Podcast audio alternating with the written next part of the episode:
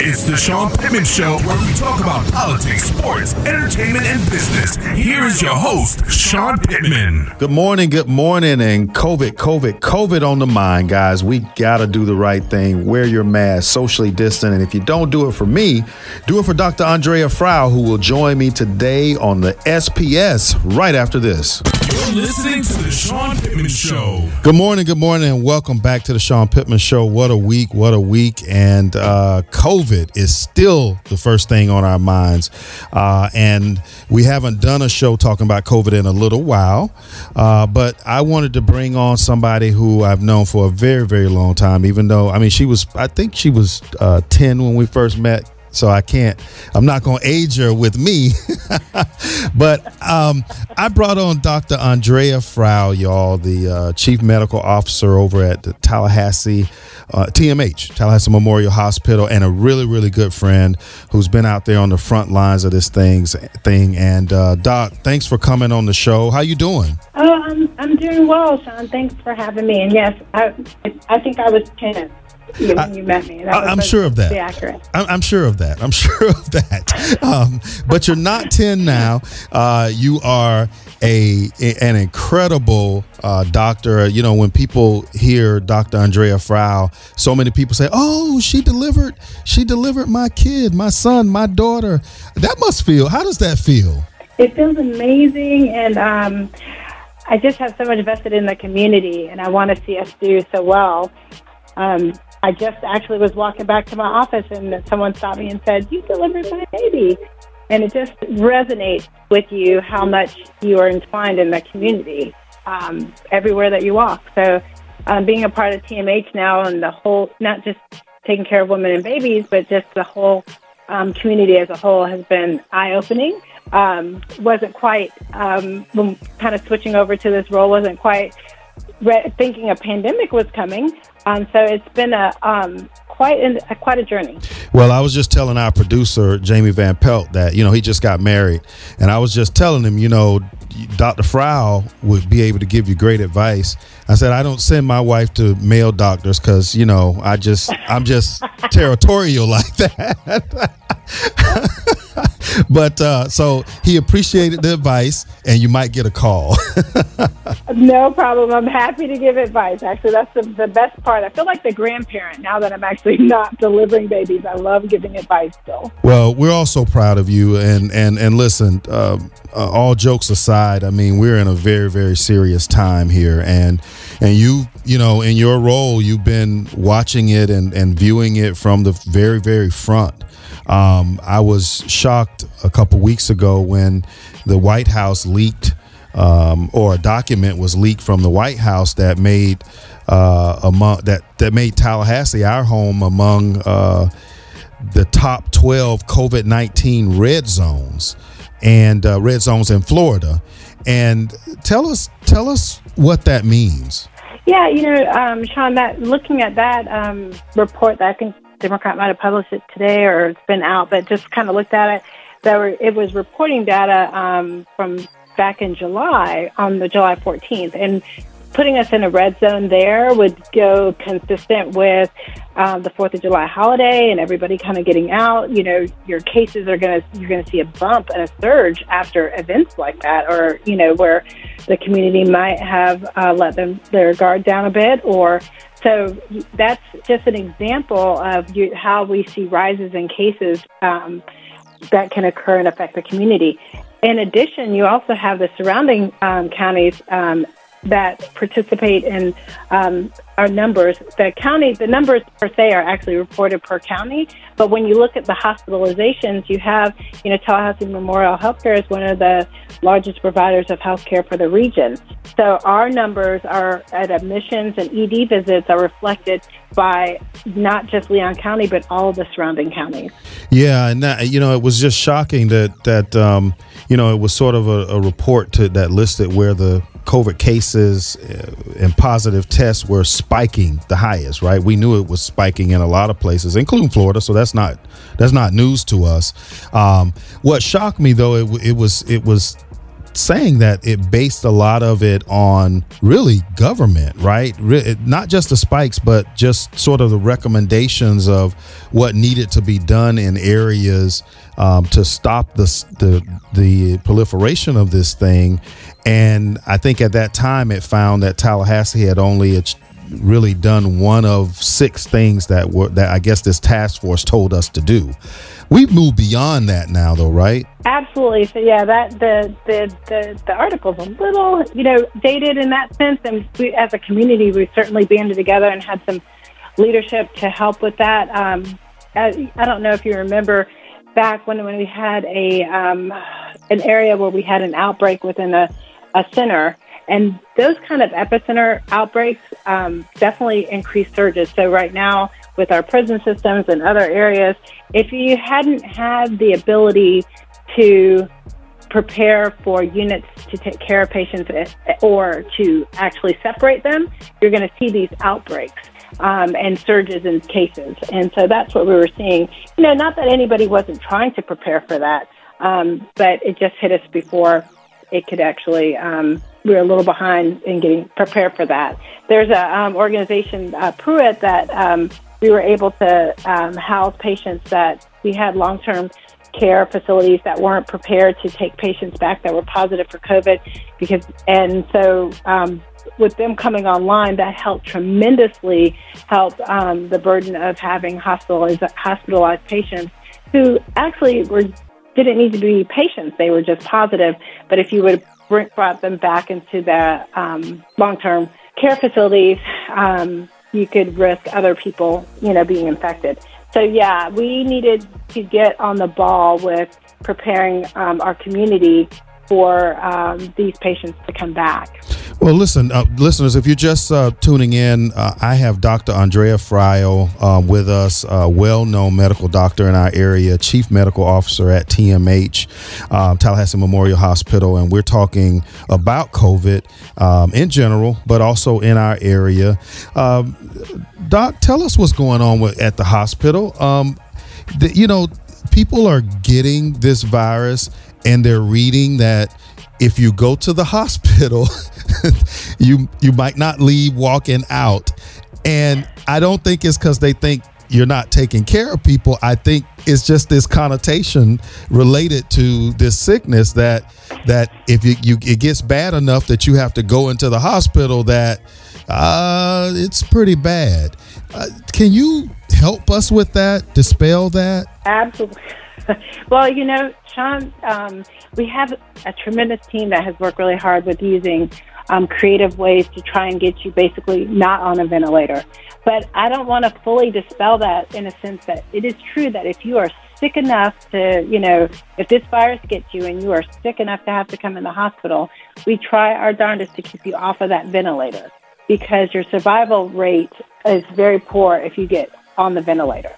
So it's not completely false. Um, we like, you, you know, there are patients that have mild disease that can be treated outpatient and treated at home. And then we have the moderate patients that are treated in our uh, inpatient COVID unit that don't require intubation and um, don't necessarily require that level of ICU care. And then we have the patients that are severely ill with risk for death. And those are the patients that you know, we want to avoid having in the hospital, right? And that takes the community all getting together and taking this disease seriously, wearing their mask and socially distancing. If you don't think it's serious, that that's you know I, I wish I could completely dispel that myth, Sean, but I can't. The reality is that people need to take this disease seriously. I'm glad you said that. I mean, I, I, I, agree with you, and we've said on the show over and over again that that you know wear a mask. This thing is so serious, and and there's so much we don't know. But but the one thing we do know is that if you wear a mask, you're less likely to to attract this terrible, terrible um, virus. Um, how are y'all doing with ventilators? Are y'all are y'all equipped? Um, I mean, do you have enough as of today? Oh yes, oh we do, and you know um, we would we, we, The point is that we don't want to have to create new um, volume, but we do have you know enough. But it can only it could take an outbreak that you know runs rampant through a facility, and you can go from having two patients to forty patients, and we don't want that.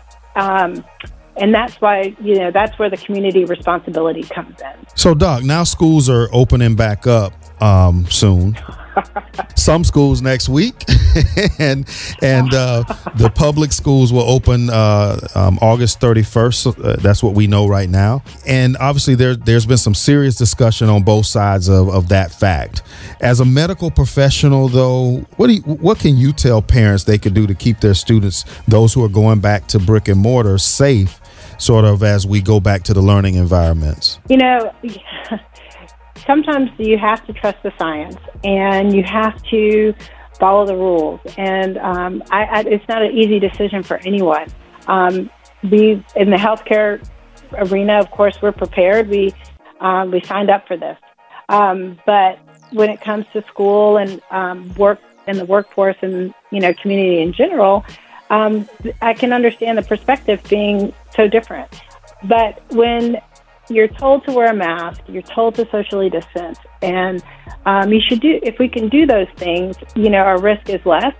I have no idea what really is going to happen when the schools all open. We've all seen the newscast showing, you know, buses and in other states and other not following rules. Um, and again, the data will lag because you'll know once there's a once there is an outbreak. But it, if we could avoid that by um, following recommendations and being as socially responsible as um, as possible, then we can minimize the risk of you know spreading the disease and um, having those you know horrific outbreaks. Um, you know, it's going to be it's going to take everybody doing their part to make it work. If we all, you know, everybody's ready to get back into society, but the reality is this virus is not going anywhere right now in the foreseeable future. So it's time to just accept responsibility, do what you're supposed to do, protect your neighbor, because this is a true example of when you protect your neighbor, you're protecting other people, and it does affect you. Yeah, and I, you know, and listen, I got to say to folks here so that they know you're not just speaking from a medical perspective, you're a mom. And, you know, you got a, a, a beautiful daughter who um, you and um, your your husband have had to to really think about whether or not uh, she goes back to brick and mortar or whether she does the virtual thing. Was that tough for y'all? And, and I haven't asked you what decision you made, um, but but without asking that, um, offer it if you like. But but was that tough for for you and your family uh, as y'all tried to make that decision? It is because I do think you know I can watch here in the organization where I work in healthcare so you have, you know, people that are healthcare workers and you have people that don't really have direct patient care and trying to make sure that keeping those employees safe and having them have an understanding. Now put that in a, an environment where kids are. Um, mm, yeah. and at, at, at risk people. Um, at the same time, the decision for sending my daughter back is, you know, is difficult. However, I know that she'll be socially responsible and actually help police the other people that aren't, perhaps. Yeah. um, but uh, even more, Sean, I have my dad with me now. He's 85 years old, and um, I want him safe, as well as everybody else, you know, in the community, understanding that it's not only our kids, keeping, you know, um, family members safe and the teachers safe um, and the bus drivers and every yeah yeah um, the whole system that works to support the educational um, systems has to be safe. So, what we need is to make sure that they have what they need to go back safely. I would feel I'm not going to. I only send my daughter knowing that they're saying, yes, I have what I need. I have masks. I have social distancing. I have the, you know, if the educational system is telling me, yes, we have this and we're opening safely, then I feel comfortable sending my daughter back. So let me ask you this because you've got, listen, I know your daughter, and look, she's old enough. I get the feeling she makes a lot of her own decisions. Um, for and, and I have little kids who don't have a choice at all. Um, just for other parents out there, I, I, mean, for those of us who don't have o- other older kids, what are you guys going through as as parents with older kids? Is this a discussion with them, or are you just saying, "Hey, you're doing this or you're not"? You know, um, it it was a discussion, and um, it, it again, the guidance from knowing what I know is unfair. I, you know, I do have a little bit of unfair advantage, but um, I, I really have, tr- I need to trust that um, Leon County is telling me that their teachers are safe, that they have um, put a system together that will keep the kids safe and the parents safe. I mean, the kids safe and the educators and the support system for the school safe. Um, I don't want to feel like I am sending my child back to school and I'm the problem. Um, you know, I think it's a weird question to sort of ask, you know, what with making it the parents' problem now when ultimately I feel like the educational system should have the authority to say, you know what, we're safe, come on back, or we're not ready, everybody virtual, this is how we should do it. Um, asking me is like asking your doctor, you know, your doctor's looking at your leg and saying, hey, that looks really bad. Mm. Um, I think that we should, you know, proceed with amputation. And the patient saying, you know, I don't really want that. I'd right. rather get septic and die. And, you know, so yeah. it's like asking backwards. Um, I just and you're right. That we're makes all trying to band together and do yeah, the right thing. That makes it really, really tough. And listen, the, the, obviously we're in this this time that you don't see often. I mean, it's called a pandemic, so everybody is involved. And while there may, you know, our, our school, um, our principals, and our superintendent, they're not experts in pandemics, right? They're experts in educating exactly. our kids. So so they can't make the decisions on their own. They got to get the, the the input. And I would say, you know, I think you and I are scared for the same reasons, right? I mean, I think and you have more education on it than I do. But you know, recently Leon County saw the most deaths in one day um, that we've seen thus far, and you know, I wonder as a doctor now, uh, and and or somebody on the front line, do is that is that a sign of things to come, or was that just a bad day for us? You know, you know, Sean, I think that was just a bad day um, for us, and as now our cases are kind of holding steady without a really sharp rise. I think um, when people that are have comorbidities, heart disease, obesity, things that they should really um, pulmonary disease, things they should pay attention and stay home, follow precautions so that you don't end up in the hospital, you'll see, you know, less deaths. That would be what we would, that's what we want. We need everybody, you know, taking some accountability for that. But I do think um, that was an unusual day. I don't, I can't, I don't have a, a crystal ball, but I hope that that never happens again. right, um, right you, you, know, Doc, thank thank you for all of this because I think it's it's a, you know this has been an educational show even for me who you know I deal with this all the time. I think I do want to ask you two other questions and I want to ask you quick because I don't think we can have this. I don't think this show can go full circle without me asking you, especially uh, talking about accountability. What can the community do to make sure that that we're helping you? Yeah, and I think um, you know overall, boy, we're really lucky to be in Leon County. Lots of people stepping up to um, to help, and um, I just think following the advice of leadership, following the science. You know, it can be frustrating that the science changes, so you have to pay attention. So that's what I need the community to do is for us all to pay attention and not feel like you're being lied to. If one day we say wear a mask and the next week we say wear two masks, the reality is, we're just all moving forward, trying to get the best information out um, in a timely fashion at all times. And so sometimes that's, that's hard for a community to find trust when the information changes but um, that's the world that we're in right now. So you need us to be nimble, and and it's almost like our kids, right? We need you to just listen to us. if it it might change, but but just know that what we're telling you is in your best interest. Um, I get that. Last question, Dr. Friall. Um, and just so that we're all, I, I know the answers to this, but I want our listeners to have some comfort in what you just said that we're lucky to be in Leon County. Um, is TMH prepared to handle the cases for an extended period of time? I mean, as the timetable for COVID, you know, remains uncertain, are you all when you're when you're in in the boardroom and you're talking about what you can handle? Uh, worst possible scenarios. Uh, can we be comforted that TMH uh, is ready? Yeah, thanks for asking that, Sean. Yeah, I, I, I want the community to know that you can be comforted that TMH is ready.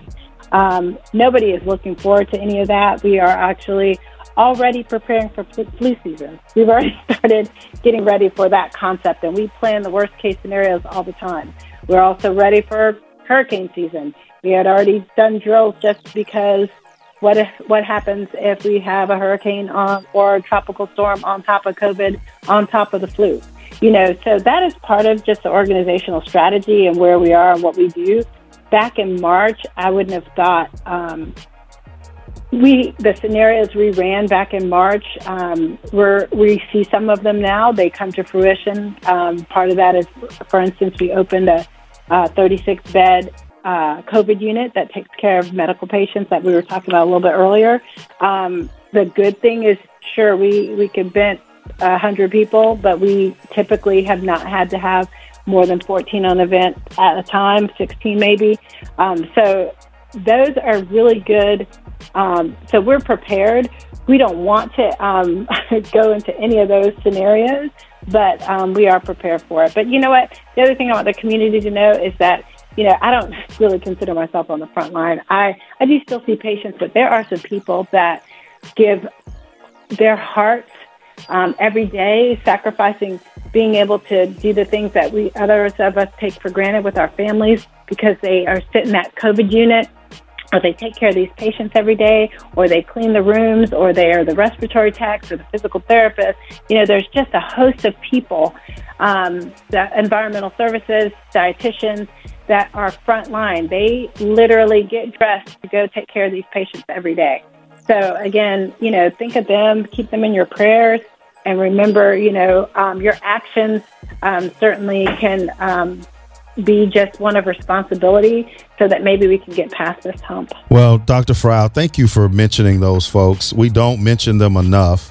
And, you know, we're not calling them to be interviewed and, and, and what you know, it just shows what a great leader you are in this space. Um, you can't not think about those folks because you know what they have to go through every day. So, so everybody out there, uh, let's say uh, let's say prayers and and and lift up those people who are who are uh, walking into this virus every single day and know and knowing that they are. Um, so, Dr. Friall, thank you for that. And do us a favor, tell Camille that we shouted her out today because she's just an amazing role model for like somebody like the three girls that I see every day.